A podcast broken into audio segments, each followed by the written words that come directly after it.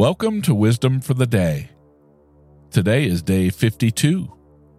We are in the sixth chapter of the book of Proverbs, chapters 6 through 8, from the New Living Translation. Take a lesson from the ants, you lazy bones. Learn from their ways and become wise. Though they have no prince, or governor, or ruler to make them work, they labor hard all summer, gathering food for the winter. As Christians, we should work. Now, we might have a job and we might look after people, maybe like our families. We might do God's work, maybe as a church leader. Whatever those various tasks are, whatever we do, we should not be lazy.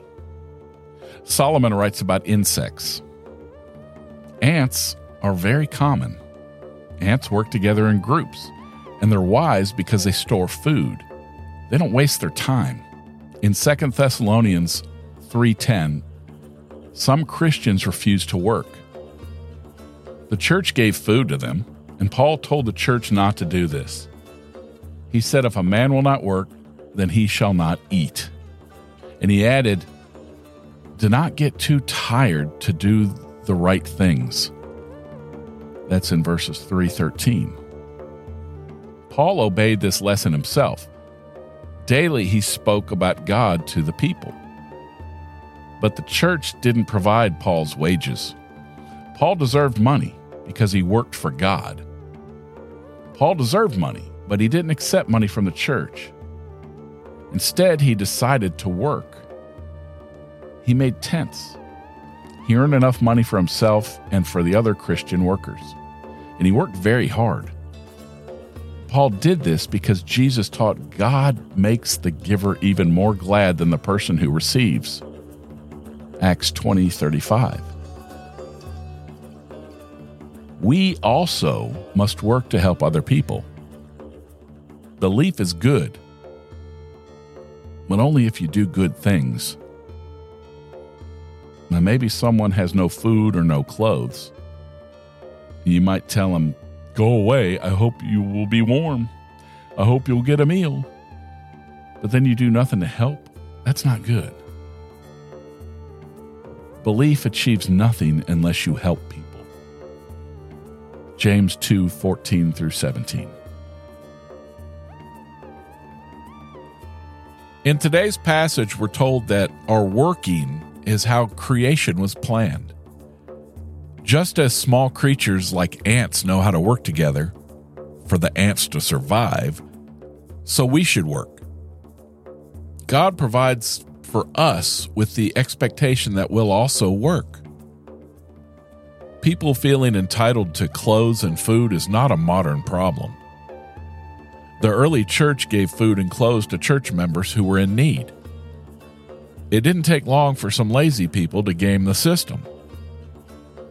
Because of idle people taking advantage of the system, the apostle Paul taught in Second Thessalonians verse or chapter 3 verse 10, if anyone will not work, don't let him eat. Brutal. So let me ask you this. Beware of spiritual advisors and preachers who tell you that since God wants you to live an abundant life, that all you have to do is give, and God will multiply your gifts so you won't even need to work. Don't believe that if you give everything you own to a ministry that you can force God to pay you back with interest. Anything you give God is a gift. God, the creator of the universe, is not a bank manager. He doesn't owe you interest.